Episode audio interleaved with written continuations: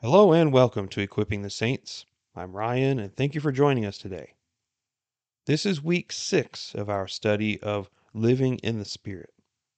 And for today, what we're going to focus on is understanding the joy that comes with the Holy Spirit, the kind of joy that only God can provide. So let's go right into it today. And we're going to begin our time in Romans chapter 5. For the sake of context, we're going to be reading the majority of the chapter before we move on to our next point.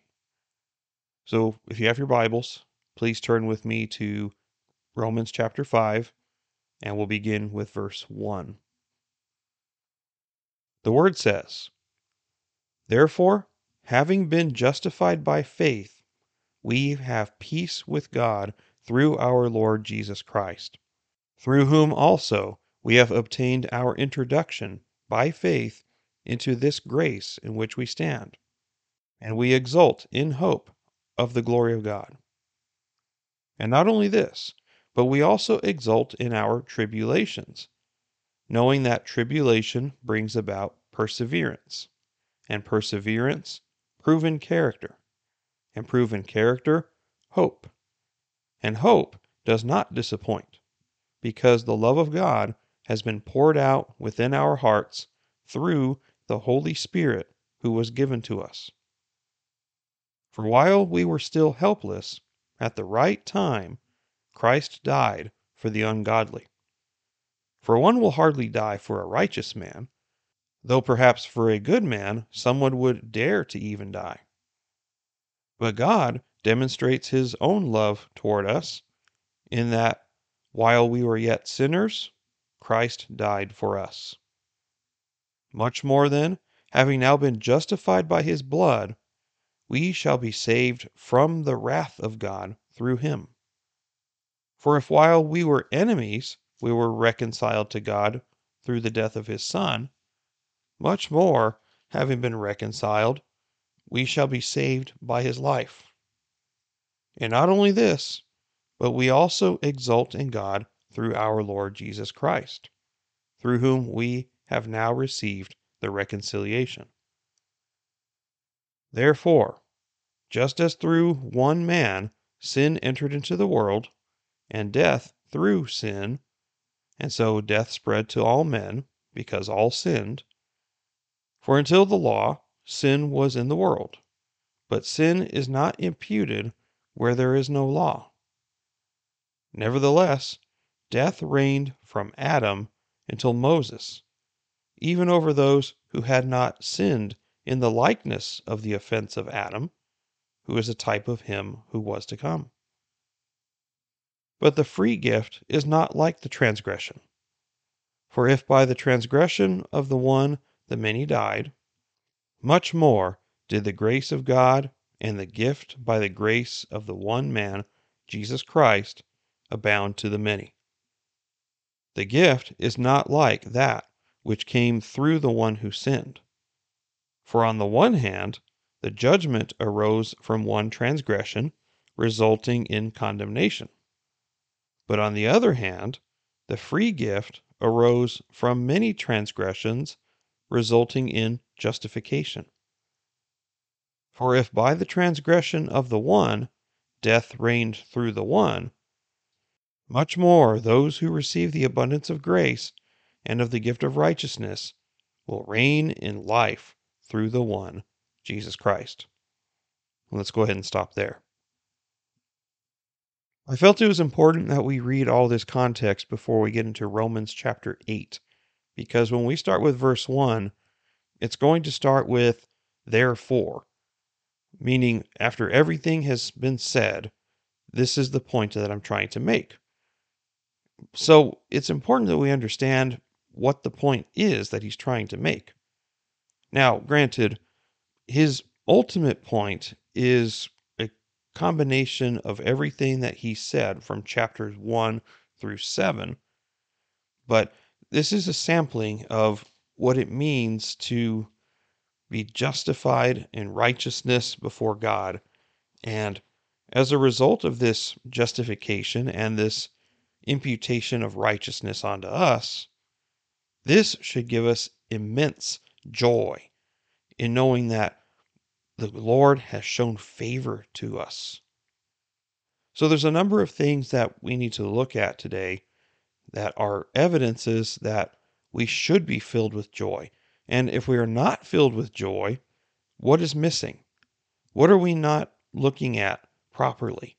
What are we not understanding in the context of the Bible that holds us back from the joy that comes through the Holy Spirit? So it says here in verse 1 of chapter 5 that we have been justified by faith. This is on the backdrop of what we've talked about prior with spiritual baptism.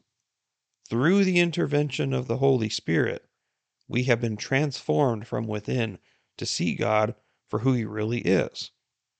And by believing, we have become justified by faith, meaning that we have been declared righteous and we are no longer guilty of the wrath of God. And that is such an immense privilege.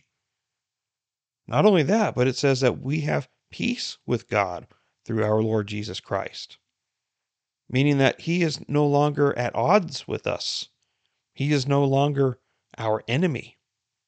He is our friend. He is our Father. He is our Master. And so we have that change of ownership from Satan and the world to God Himself through the justification by faith and the regeneration of the Holy Spirit.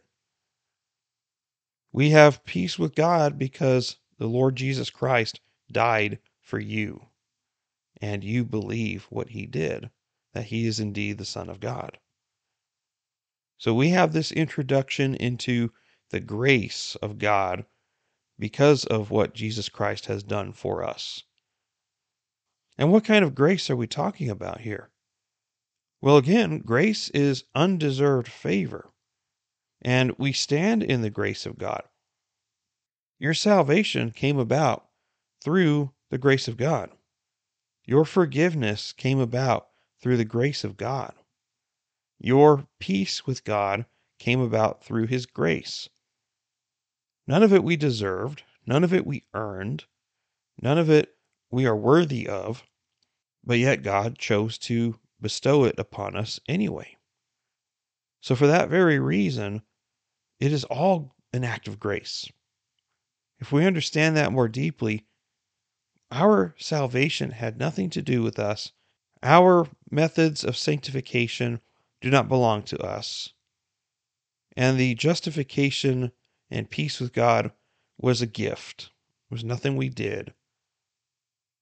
That should bring immense joy that God has given us value, He's given us a purpose, and that should fill us with immense joy. Taking that a step further, he says that we should exult. That means we should rejoice in tribulation. Tribulation meaning hardships, persecutions. Why would we want to rejoice when things are not very pleasant? Well, it says exactly why. Because tribulation brings about perseverance, right? We want to be disciplined in the way that we see the Lord. When we worship and we seek Him, we want to be people of endurance. And this will make a lot more sense when I go into the second half of my argument is that this is going to lead us somewhere that will keep us close to God. Because an ultimate sign of maturity as a Christian is in the midst of hardships, in the midst of tribulations, where are we running to? Or rather, who are we running to? Are we running to God when things are hard? Or are we running to something or someone else?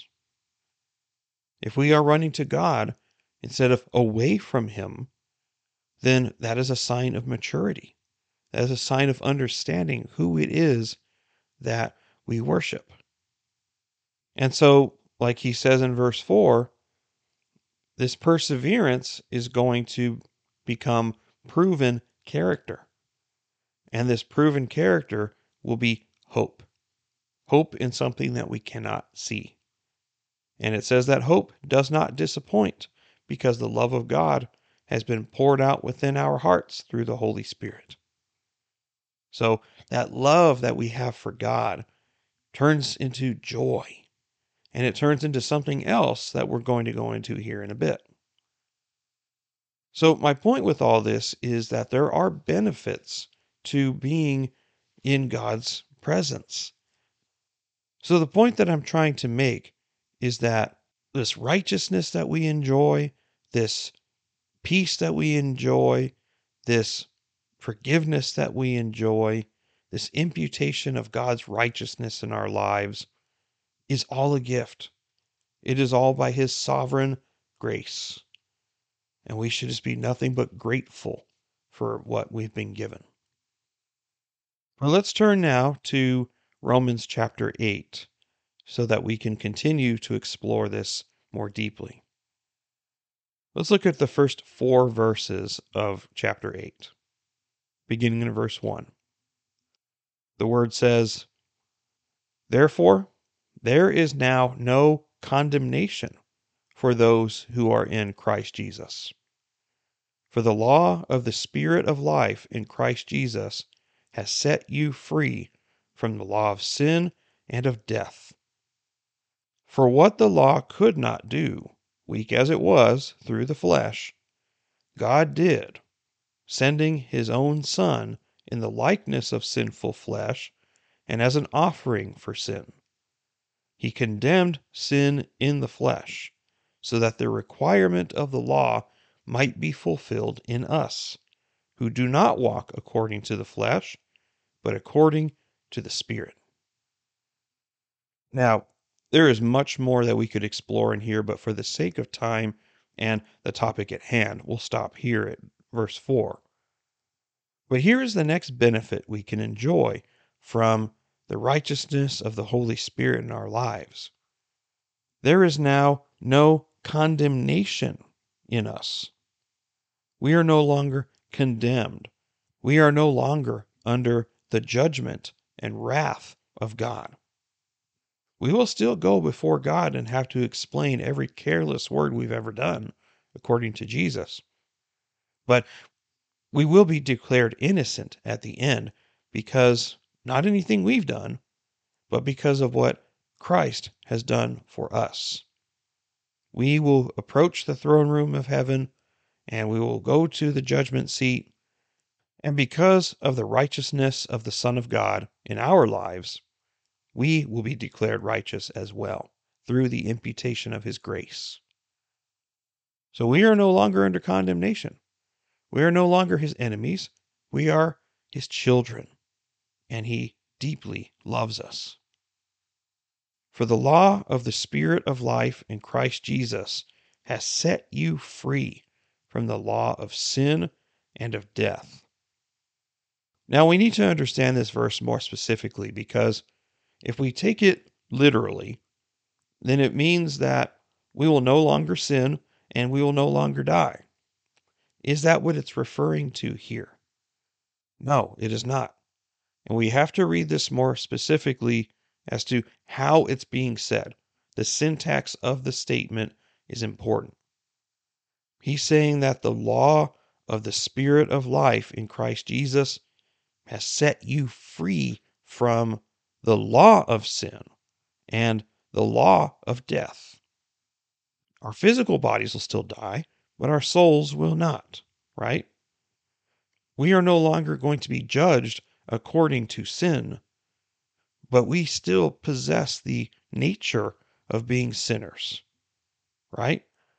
But when it comes down to the final time where we have to stand before God in judgment, none of our sins are going to hold us back from being able to enter into the kingdom of heaven. Our eternity in heaven is secured because of what Christ has done for us. And the indwelling of the Holy Spirit is the proof, it is the evidence, it is the down payment, if you will, of what he has already committed to doing. So we are not immune to the effects of sin, and we are not immune to the effects of death in a physical sense. But we will not go to hell, and we will not be judged according to our sins. That does not mean that we are free to do as we like, right? God still holds us accountable for our sins. He expects much better from us. And ultimately, we will have physical consequences if we are not obeying Him. So that is not what we should get out of this. What we should get out of this is that we are no longer judged like the rest of the world. We are set apart. We are made a holy people in the sight of God. And what a privilege it is to be in that. It mentions here in verse 3 that for what the law could not do, weak as it was through the flesh, God did. Could the law of Moses save people? No. Because, like James says, is that no one is able to keep the law. And if you fail at one point, you're guilty of all the law. Therefore, everyone has failed the law, except for Christ. And the second half of this verse we need to understand as well because we can misread this and draw a conclusion that is not there. It says that what the law could not do, God did by sending his own Son in the likeness of sinful flesh. And let me stop there because the Bible is not saying that Jesus was capable of sin. Okay? Read that very carefully. It says that he sent his Son in the likeness of sinful flesh. How can God, who is a holy, perfect God and is completely sinless, have the capacity to sin as a human being? This is a highly debatable portion of this passage, but there are some people that think that Jesus was able to sin if he wanted to, or that the temptations could have caused him to succumb to sin. But then at the same time, he's God. How is God able to succumb to sin? So we have that argument and that debate going on there. My personal stance is that he is not capable of sinning because even though he was born in the flesh of man, he did not have the sinful nature like we do. He was not capable of sinning because he is God and he cannot deny his own nature. So, for that reason, he was not born into sinful flesh, but he was born into the same flesh that we have, but in the likeness of sinful flesh, in the same nature of the flesh, but not the same nature of the sin in the flesh, if that makes any sense. And then it says that he made himself as an offering for sin, and he condemned sin in the flesh by his action. And he did so, according to verse 4, so that the requirement of the law might be fulfilled in us. He died and he obeyed the law perfectly because, for one, we could not. But now we don't have to because through the imputation of his grace and his righteousness, we are masters over the law. And not only that, but we don't even walk according to the flesh anymore, according to this. Once we are saved by the grace of God and the indwelt Holy Spirit joins us, then we walk according to the Spirit. We don't walk according to the flesh. Our change of ownership changes our trajectory. And where He sends us is down a spiritual path. The world will continue to wallow in its fleshly ways and will not see the light of Christ. But once you do see that light, you are changed and you are now living in the Spirit. Such a wonderful truth that is revealed to us through the Word of God. Now then, with all that said and done, if the Lord gives us His grace, He saves us from condemnation, he joins us with him in eternity. We have all these benefits to derive from the spiritual walk that we are called to. What then shall our response be to all of this? What is the proper way to respond to God in light of everything He is doing and has done for us? Well, there are plenty of things, right, that we should be doing and feeling, but if we are to have proper joy in the Lord, there is one thing that the Bible talks about repeatedly that we should have in order to fully understand who God is and to enjoy that peace we have with Him. And what that is, is described in the Old Testament as being the fear of the Lord. We are to fear the Lord. Now, let me read you a couple of scriptures here that will illustrate my point as to what the fear of the Lord is not and what the fear of the Lord is. Okay? Because at a glance, it seems like the fear of the Lord is to be afraid of him, that we are to be scared of entering into his presence. But that's not what the Bible teaches at all. And so I want to point us to a couple of important pieces of scripture that have been around since the law of Moses. But let's look at the beginning of the law in Exodus chapter 20. Turn with me to Exodus chapter 20, and we're going to look beginning in verse 20. Now, the backdrop to this is where God Himself, in an audible voice, at Mount Sinai gave the people of Israel the Ten Commandments. He spoke directly to them, and they freaked out.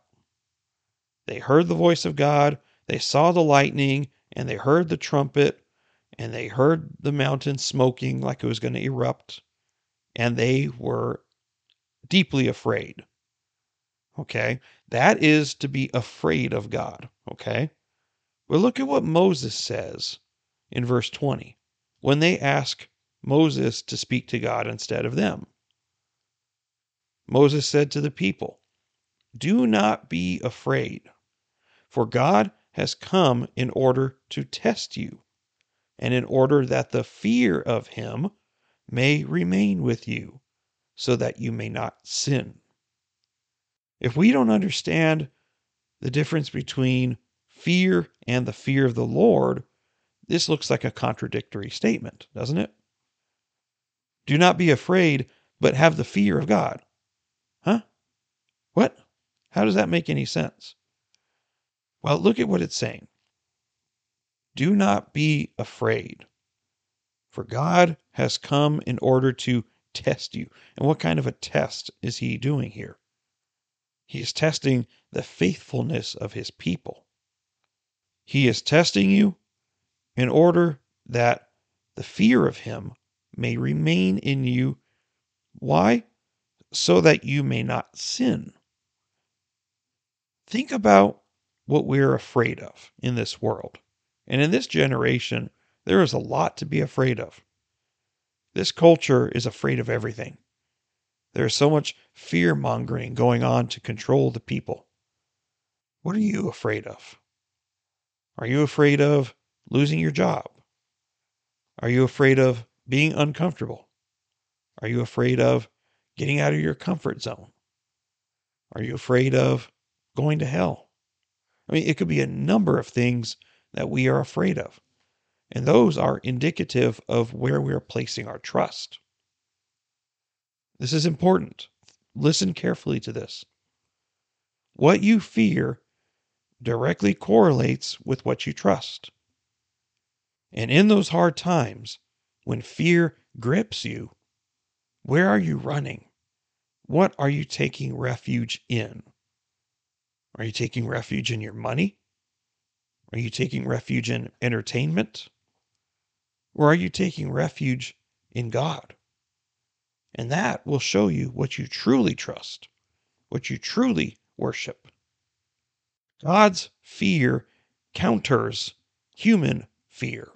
Do you see that? Do not be afraid, for God has come to test you, in order that the fear of Him may remain with you, so that you may not sin. So, the fear of God achieves the righteousness of God. It achieves holiness. Because if we have the fear of the Lord, we will not sin. Because we will run to Him for comfort. We will run to Him for security. And we won't put our trust in anything else. So it begs the question how do I learn to fear the Lord? You fear the Lord by learning who He is and what He wants and what He loves and what He hates and His affections and His desires. And all of that is in Scripture. You can come to know who God is through the creation that He has made around us. But you won't know who God truly is until you read the Bible. He has revealed exactly who He is in the Word of God. That's why it's there. That's why it is timeless, because God Himself is timeless.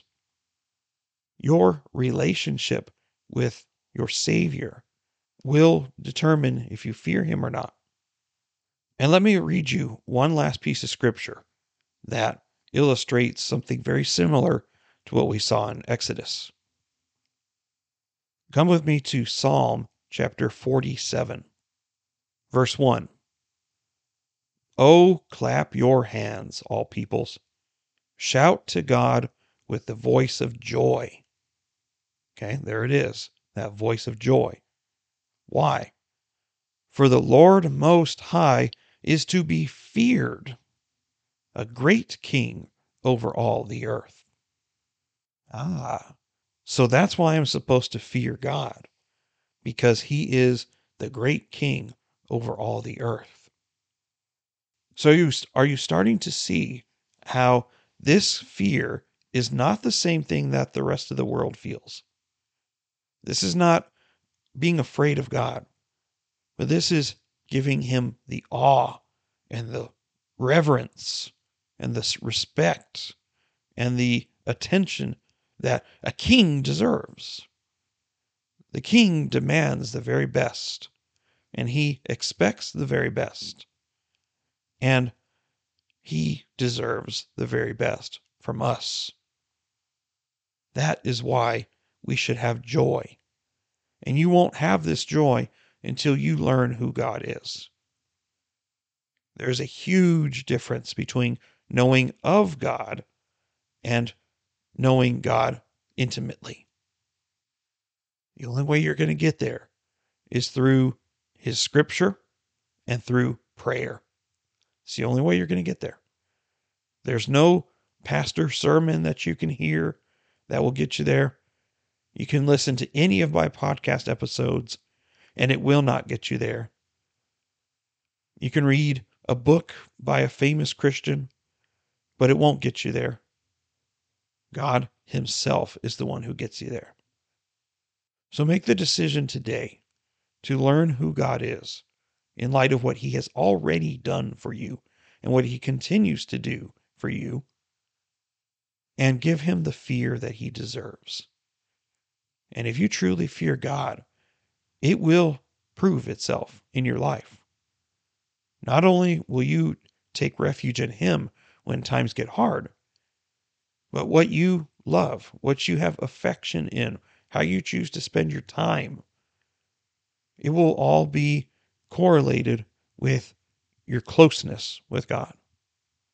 My greatest desire for myself and for you is that we understand the fear of the Lord and that we stay there. That's why we read Romans chapter 5, right? That it will create perseverance in us, and that perseverance will become proven character, and that proven character will become hope, and hope does not disappoint because God does not disappoint. And in closing, let me leave you two important attributes to the fear of the Lord that we will benefit from if we were to follow it. Proverbs chapter 8, verse 13 says, The fear of the Lord is to hate evil. Okay, so that's one important thing to consider. And then Proverbs chapter 9, verse 10 says, The fear of the Lord is the beginning of wisdom, and the knowledge of the Holy One is understanding. You see that? The fear of the Lord is the beginning. And the knowledge of who God is is understanding. Not just by reading a book about him, but knowing who he is as a person. This should be your mission. Use these two scriptures moving forward as the basis for your journey into knowing who God is. Invite Him into your life, invite Him into this activity. Include the Spirit that He may convict us and lead us down the path of righteousness. I'm sorry I may sound very different than I usually do. I was struggling with sickness last week and I lost my voice, and for some reason, it's been very difficult to get it back. But every day it gets a little bit better, so bear with me. But by the time we have the next lesson, I should be good as new. Thank you for coming on this journey with me, and thank you for listening today. I'm Ryan, and we'll see you next time. Thank you, and take care. God bless you.